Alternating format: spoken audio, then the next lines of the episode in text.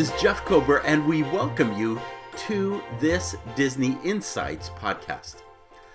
Other than Walt Disney himself, there is, in my mind, no other individual who has made such a dent on what people know as the Disney theme park experience than Dick Nunis, whose passing has been made public today, December 13th, 2023. He is a Disney legend. And without his leadership, projects like Magic Kingdom and Epcot and Typhoon Lagoon would have never gotten to the finish line. His leadership was as impressive as any individual involved in the parks. And his leadership style, it was many times controversial. No one got results and made things happen like Dick Nunis. My former supervisor spoke often of how he mentored the leaders around him and spoke so keenly about the guest experience. And yet, others spoke of how he could verbally tear you apart like no other. Still, he is more than a Disney legend. He is a force to be reckoned with. When Dick Nunis joined Disneyland in 1955, the park employed 600 cast members that first summer. By the time he retired from his, quote, summer job 44 years later, Disneyland boasted 13,000 cast members and Walt Disney World employed another 50,000. He is a legend. And this podcast celebrates the essence of his leadership. Before I get started today, I will let you know that I did not wake up this morning thinking I might do a podcast on Dick Nunis. In fact, I've been working the last two days to create a podcast that overviewed everything that has gone on in Disney theme parks worldwide in 23 and what is happening in 2024. I was getting ready to, um, well, actually record that podcast when I learned via a number of text messages that Dick Nunis had passed away. At the time, that had still not been made known in the press. It was still quietly known among those who who knew of Dick Nunis personally. Now, I mind you, I have met and have engaged and talked to Dick Nunis. I would not say I am by any means a close associate of his, but I have dealt with individuals and been mentored by individuals who worked personally for him. Moreover, I, I, my books, Disney, Leadership in You, The Wonderful World of Customer Service at Disney, uh, A Century of Powerful Disney Insights, all of my books usually carry a number of Dick Nunis stories.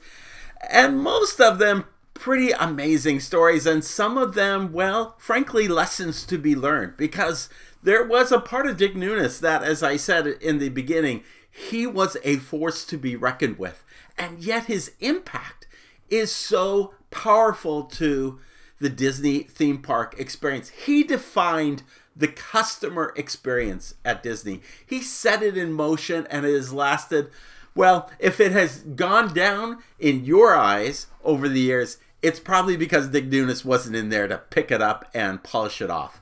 He really was the defining uh, leader in terms of creating a great customer experience, making it clean, making it friendly, making it fun. That was very much Dick Nunis at whatever cost it might have required.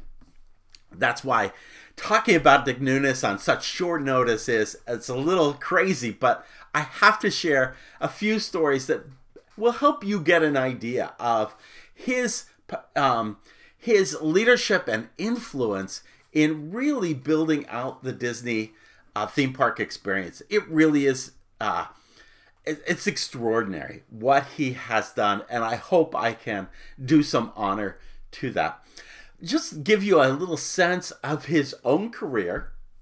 D23 in part shared uh, the fact that Dick Nunis was born May 30th of 1932 in Cedartown, Georgia. He received a football scholarship to the University of Southern California, USC. his ambition was actually to become a professional football player, which also, by the way, kind of tells you his um, his approach to tackling any issue. Um, but the coach, um, but as a professional football player and coach, that career was cut short when he suffered a broken neck while playing ball. Uh, he graduated from USC with a Bachelor of Science in Education. Dick learned about Disneyland and its opening through his classmate Ron Miller, who was Walt's son in law.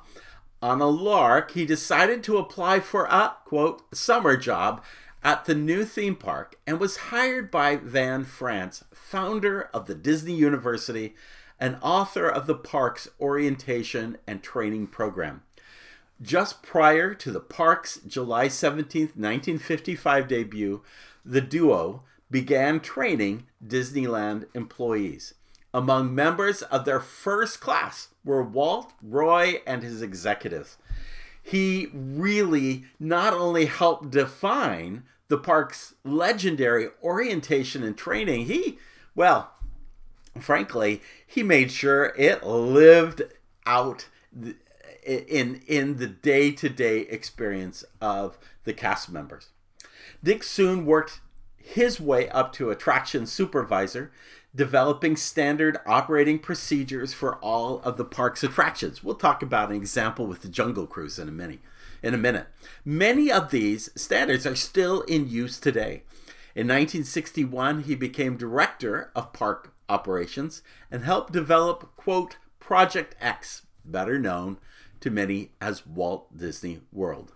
From 1967 to 1974, Dick also served as chairman of the Park Operations Committee and in 1968 was bumped up to vice president of operations.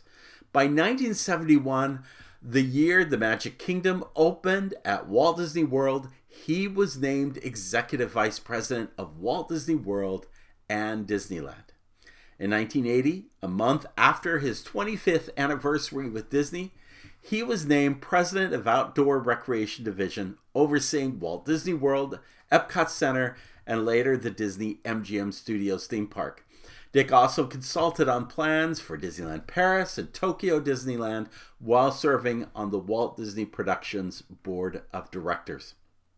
On May 26, 1999, exactly 44 years to the day since he joined the company, Dick finally retired as chairman of Walt Disney Attractions.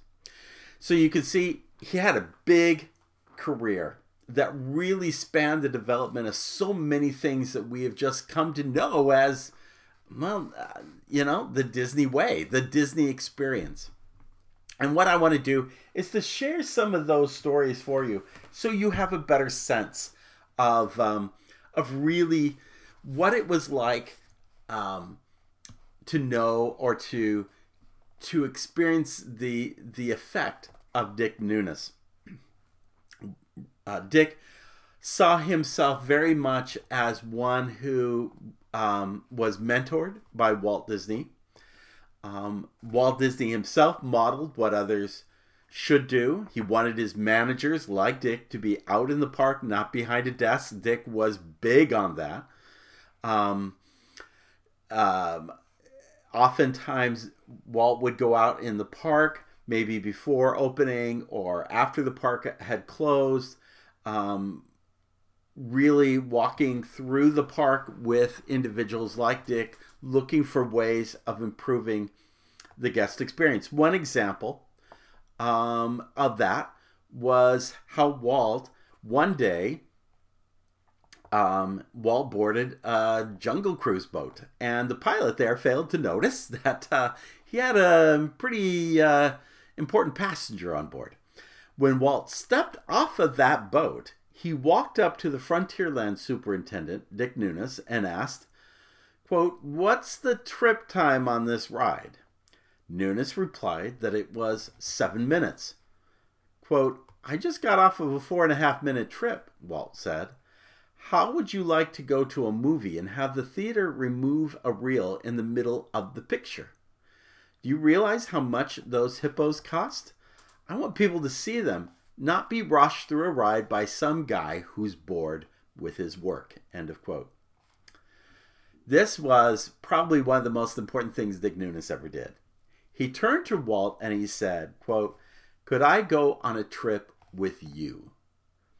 Nunis asked. Then he and Walt rowed one of the boats through Adventureland, and Walt explained how to conduct the trip.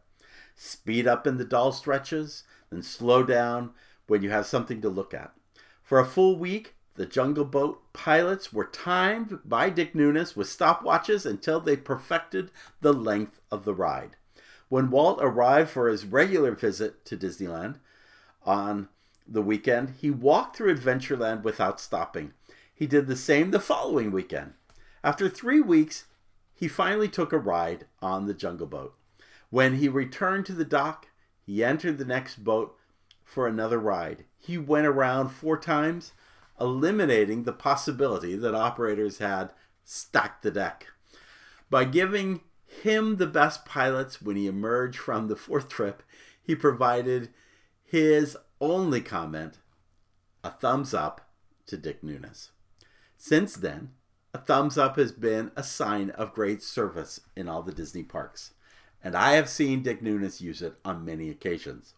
I've also heard Dick Nunis share that story. Sometimes the number of boats changes, but the fact of the matter is, Dick shared that story because he wanted to emphasize the importance that every guest have a great experience when they were aboard the attractions or various experiences one would have in the parks. He was champion of quality service. He was the leader when it came to really taking the organization to the next level. And he was um, willing to make any sacrifice necessary to make sure that occurred. For example, the building of Walt Disney World. There were a number of deadlines, all being put together during the opening of Walt Disney World. Everything was was really tight in terms of making opening happen in time. Dick Nunis himself had left his family in California and had moved into a cottage in Bay Hill in the Orlando area. He often found himself sleeping on a cot in the office in order to be present for every decision and everything that was happening in getting Walt Disney World open. He, um, David Koenig, in his book Realityland, noted that every morning the Walt Disney World Operating Committee would meet in a construction trailer. As deadlines neared, the meetings were scheduled by, by Dick earlier and earlier until one was set up for 6 a.m. When Dick arrived the next day for that early meeting, he found his entire committee in bathrobes. Merchandising manager Jack Olson even had shaving cream on his face. Dick got the message, sent in a fun, kidding way. The meetings went back to a 7 a.m. start time. It is bureaucracy or often office politics that take the fun out of anything, but even Dick could manage to appreciate uh, having a little bit of a sense of humor. That played out through a series of experiences going back to an earlier time with Walt Disney. Dick Nunis shares this experience about being a part of the Disneyland steering committee and uh, and uh, and sharing his perspective. Quote, I was giving this pitch to Walt and he was just killing me. He said, Nunis, you don't know what you're talking about, and walked out of the room. Everybody followed him, and I sat there in this big room all by myself. I thought I had been fired and was thinking of where I would go to get a new job when I heard the door open behind me. It was Walt. He put his hand on my shoulder and said, Look, young fellow, you keep expressing your opinions. I like it. End of quote. Dick Nunis goes on to say, I think he tested people. Later, I would sit in meetings and watch him take a position and see who would go with him. Then he would take the opposite position and see who would go with him. I think people who stuck to their guns, whether they were right or wrong, were the people Walt respected most. Now, the table of that lesson would eventually turn. After Walt Disney World opened, lines for the submarine voyage known as 20,000 Leagues Under the Sea had grown long and they had grown and were slow. A discussion was being held regarding whether or not to build a second dock and add more subs at a cost of millions of dollars. A young Bruce Laval, whose assignment was to create some serious measurements revolving around how guests move throughout the park, opposed Dick Nunis and contended that once the somewhat adjacent Space Mountain opened, it was under construction at the time, the wait times for 20,000 leagues would go down. Dick countered that argument, saying that when Haunted Mansion opened up at Disneyland, the thought was that the lines of Pirates of the Caribbean next door would go down. Instead, they increased. Bruce countered again by saying the problem was that to justify a ticket price increase, Disneyland had added an extra e ticket to the ticket books. On a peak day, there was creating an additional 60,000 e tickets, resulting in great demand to use that ticket on Pirates. When Bruce Laval was finished, the room grew silent. Dick stated, Well, that all sounds good, but that's just not the way it will work. Bruce noted that there would be no additional e tickets when Space Mountain opened so there would be one less e ticket to use. It was simple supply and demand economics. Finally, Dick, Dick Nunis stated, Well, young man, you sound awfully confident, don't you? Laval said, Yes, sir, I am, and I will bet my job on it.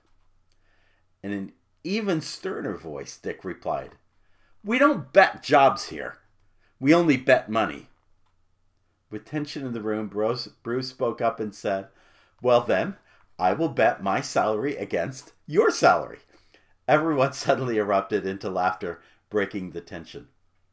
And the additional dock for 20,000 leagues under the sea? Ultimately, it was never needed as crowds mobbed the new Space Mountain. When you worked with Dick, you came with a certain opinion and you you held to your ground.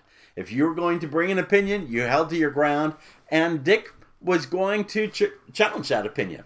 And he was going to challenge your ability to work. And he himself held himself to a very high standard when it came to his own work and his own commitment to making things happen. Like Walt Disney, Dick Nunis had a great ability for being very tenacious with a vision. And in Dick's mind, that vision included beaches, waves, and surf. Dick Nunis grew up in California and he loved the surf culture and he wanted to bring that to Walt Disney World.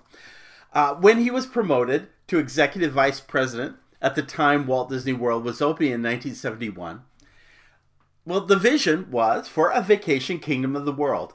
And so, if that's the vision, then by all means, you need to be prepared to compete against your biggest competitor, which was Florida beaches and the oceans they bordered. Dick loved to surf, and he felt that Disney needed waves big enough to surf on. So tenacious was he at petitioning this to happen with senior management and especially Roy O. Disney that he eventually received 400,000 to build a wave machine on the Seven Seas Lagoon. The result was ocean like waves that washed upon the white sandy beaches adjacent to Disney's Polynesian resort. The wave machine was installed before the Seven Seas Lagoon was completely filled with water, and by the summer of 1971, months before the property opened, the machine did create waves. Even Dick had the opportunity to surf on it. Unfortunately, it didn't last long. Within months, it began breaking down not long after it started up each day. Those in water transportation complained that it was difficult to maneuver in and out of the waves. Worse, when the machine was cranking out those waves, it began to erode the beaches that had been put in place. In time, the machine was declared dead. But that didn't end Dick's interest in creating a wave machine for Walt Disney World. A few years later, River Country opened up as America's first water park. Designed initially to really serve resort guests staying in and around the Magic Kingdom, the popularity of the old fashioned swimming hole led Dick to petition for an even bigger water park. And since other water parks like Wet and Wild had introduced wave pools, Dick thought Disney could create a water park so big that a wave pool could have surf style waves. Years had passed since the failed attempt at creating ocean currents on the Seven Seas Lagoon. By then, the technology had changed, but the solution to creating consistent waves really came from an old idea flushing the toilet. With water filling a set of individual chambers along the themed back wall, all that would be needed would be to flush the water into the 2.7 million gallon wave pool. Dick knew this time he had a winner. As he watched the wave pool, he tested it for the first time. So strong were the waves that they broke through the beach and flooded over into Castaway Creek. In June 1989, Disney's Typhoon Lagoon was inaugurated with Dick Nunis surfing the first wave. It remains one of the most popular water parks in the world. The water park was so popular that its sister park, Blizzard Beach, opened afterwards with its own wave pool. This winter themed water park boasted even more slides than Typhoon Lagoon, becoming another testament to Dick Nunis's tenacity to create a place for people to come play in the water. What began as a competitor to Walt Disney World, the beach and ocean, is now Disney's domain as well, with a fleet of award winning cruise ships. Disney even has its own private island surrounded by the ocean. Perhaps Walt Disney could never imagine a cruise line in his name, but Walt did live a life and provide a vision that inspired others like Dick Nunis to do so decades later. It is his life that inspired Dick Nunis and others to take dreams to a new level. Here is another story that gives you a sense of Dick Nunis.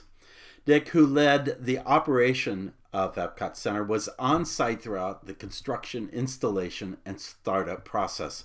Each day, the key leaders met up with him uh, for an on site progress report. According to Building a Better Mouse, written by Steve Alcorn and David Green, who worked on the American Adventure, quote, word came down through the ranks that Carl uh, Bongirno, president of WED, and Dick Nunis, head of Walt Disney World, had slated that Epcot would not open unless American Adventure and Spaceship Earth were ready. Since everyone knew that Epcot would open no matter what, this translated in the responsible engineers' minds as, quote, you don't want to know what will happen to you if this attraction doesn't open on time, end of quote. Making such statements are meaningless unless there is accountability and support behind it. In those daily sessions, Dick held everyone's feet to the fire. Those who promise the world and then didn't deliver would often walk out feeling like their skin was peeled off. Those sessions became more intense as the October 1st opening date neared. By the way, I loved what the contractor uh, Tishman said. Uh, we don't have a problem with October 1st. It's 1982 we have a problem with. Anyway, goes on to say Art Frohwerk responsible for overseeing much of the engineering work done by the Imagineers, attended via radio as, quote, Engineering One. He was quick to observe who was surviving and who was crumbling. And Art learned to come to the sessions ready to listen to concerns, be open to ideas, suggest alternative solutions, make commitments, and address the realities. This earned him the respect he needed to get from Dick and the other key leaders and allowed him to get favors when he needed it most. One simple example of such a favor came just a week prior to opening.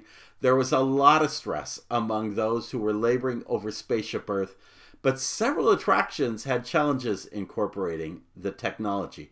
Many engineers and technicians were doing the arduous work debugging last minute details of these large scale integrated systems. The pressure was on as never before. Engineering One, Art, was called on the radio one afternoon and was asked to come to the south end of Spaceship Earth. There, the executives met to talk about the impossible conditions of Spaceship Earth. Testing and demo work was still going on. There were too many loose ends. Nothing seemed to work at the same time. Art was um, informed that the AT&T sponsor was coming in at 10 a.m. the next day and wanted to ride the attraction. Art was asked to give it his personal attention since the lead ride engineer assigned to the attraction was burned out. Art started talking to everyone and various team members involved in order to figure out what was going on to make it work quickly and reliably. The engineers were under an amazing amount of stress Art discovered that the engineer responsible for the audio had a near nervous breakdown. This individual held technical knowledge that no one else had. Art asked one of the other show designers to help him out. Seeing that they were going to labor all night to make this happen, Art made a call to Dick's office and asked for a favor. Could he have the kitchens provide enough cheeseburgers, fries, and drinks to get them through the evening, delivered to them at 1 a.m. Late into the evening, everyone was focused on getting the show up and running. Art walked up and down the ride talking to the crews. The problem wasn't whether anything would work, it was whether everything would work at the same time. Animation people were busily costuming show figures. Lighting was still being set. Show designers were giving last minute directives, and mechanical techs were crawling all over the track and taking apart the drive systems to replace parts. Then 1 a.m. came, and there were all these cheeseburgers, drinks, and fries. Soon it looked like a picnic up and down all 18 floors of the ride corridor. Contractors who'd never been treated to much of anything were talking about this being the place to be. Mechanics were relaxing and joking for the first time in weeks. Uh, the audio engineer came and seemed to have a smile, if just for a moment. By 9 a.m. the next morning, the ride was up and running. The sponsor arrived 15 minutes early and boarded the ride. Past the Pharos, under the Sistine Chapel, and into outer space, it worked beautifully. Through though the attraction would have its ups and downs in the weeks and months to come, the team had succeeded under pressure, delivering this one moment. This just gives you an idea of all of the effort. You know, when you talk about, I mean, people talk about how it took um, four years to create Tron at the Magic Kingdom when it took the same amount of time to create all of Walt Disney World and the Magic Kingdom in the first set of hotels in the same time period. Well, if there was one thing that made the difference between those two projects, it was Dick Nunis. He made things happen, whether it was moving Earth and Heaven, whether it was moving sod, if you remember the famous Green Side Up story where he and others were laying sod at the Disney Contemporary Resort in the middle of the night prior to opening, or whether it was delivering cheeseburgers at Spaceship Earth. Dick Nunis made things happen. Joe Rohde, who led the creation of Disney's Animal Kingdom, provided this story about his experience with Disney legend Dick Nunis. At the time when Dick was chairman of Walt Disney Attractions and Rohde was busy developing Disney's Animal Kingdom. Quote, this is Dick Nunis. You might have seen him on the recent ABC special celebrating 50 years of Walt Disney World. He is another reason that Disney's Animal Kingdom came to be. He was the chairman of Walt Disney Attractions and a fierce opponent of the project because he thought it would be a zoo. If he didn't want it to happen, it was not happening because he was the chairman and because he was him. He did not play chess he played for keeps. Dick was like a fairy tale figure at WDI, like a dragon in a cave, a tough, conservative, top down, take orders kind of guy. I was a hippie, had hair down to my waist and big earrings. Every cultural cue within the company should have us in direct conflict. But I liked him anyway. I was like, he's never done me any wrong, so what's to lose? I called him and arranged to fly to Florida and present the one page idea for the park. This was in the first year of development, so there wasn't much else to show. I flew cross country. I put my hair back. I wore a suit and tie. When I walked into Dick's office, he was sitting there wearing a Hawaiian shirt, white Bermuda shorts, sandals, and a huge dangling clip on earring. There's not many people left uh, who know just how unexpected that would be. I pointed to my suit. Dude, I did this for you. He replied, I did this for you. I set up my boards, did my presentation. Nunis said, Well, you've addressed my concerns. This isn't what I thought it was. It's new, it's great, it's feasible. You have my support 100%. And we did because he was and is a man of integrity. That is rare. And that is why I liked him. Make no mistake, without his support, nobody would have given us the time of day. People give me a lot of credit for getting this park built, but really, it was because of alliances, partnerships, teams, patrons, because of relationships. Never forget that if you are someone who aspires to this career, Nothing is done alone. So, you are never alone in what you seek to do. I may never meet Dick Nunis again, but I and anyone who likes Disney's Animal Kingdom owe him a debt of thanks. Well, on such short notice, I hope this gives you something of a taste of who Dick Nunis was and his presence and influence in making the Disney theme parks what they are today. If you have a chance, uh, make sure you check out my books, uh, especially A Century of Powerful Disney Insights, which covers stories of Dick Nunis and others who have made Disney a success over the last 100 years. Clearly, in the theme park arena, Dick Nunis is legendary for his contribution. Um, controversial at times, but definitely impactful and powerful. I think last night it was so funny. I got together yesterday with some colleagues uh, at Steakhouse 71 to celebrate a birthday, and they were former leaders of Disney who had positive and not so positive experiences personally with Dick. We got into a story. I got into some stories about uh, uh, their times with Dick Nunis later that evening, I was over at Epcot. My son wanted to go and watch the new Luminous show again. He loves that show. And um, we're standing there in the front section of uh, World Showcase. He wants to get there early. So, as a father, I'm there at two hours prior to uh, the fireworks.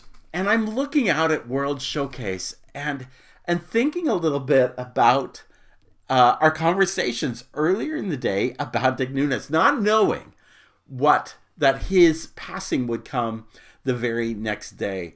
But I looked out over World Showcase and I thought, this this would not have been here if it had not been for the persistence of Dick Nunis in making it happen and making it realized. Oh yes, so many people supported in making that happen. including Imagineers who at times were frankly very much at odds. Marty Sklar spares no words in his um, in his biography about the run-ins he had with Dick Nunis, and yet at the same time, um, it was those those that yin and yang that created ultimately the Disney experience that we have come to know and love today. So I um I send this podcast to you today in memoriam of Dick Nunis, Disney legend, knowing that very much there is so much to learn about leadership in one's life from individuals who have truly been some of Disney's foremost pioneers. Again, thank you for joining us for this Disney at Play podcast. We appreciate your support. We appreciate when you have a chance to go online and to um, make sure you're not only subscribed but also share a positive rating or review. Mention my books, Disney Leadership in You, The Wonderful World of Customer Service at Disney, and our most recent a century of powerful Disney insights to know more about these stories and how their messages communicate something about leadership and serving your customers and making a greater experience organizationally. That's what these messages are all about. It's certainly what uh, the messages of this podcast on Dick Nunis was about today finding leadership in the best ways possible, and learning the lessons of leadership from others. Again, thank you. In the words of Sindbad's storybook voyage, always follow the compass of your heart. Have a great day. We'll see you real soon.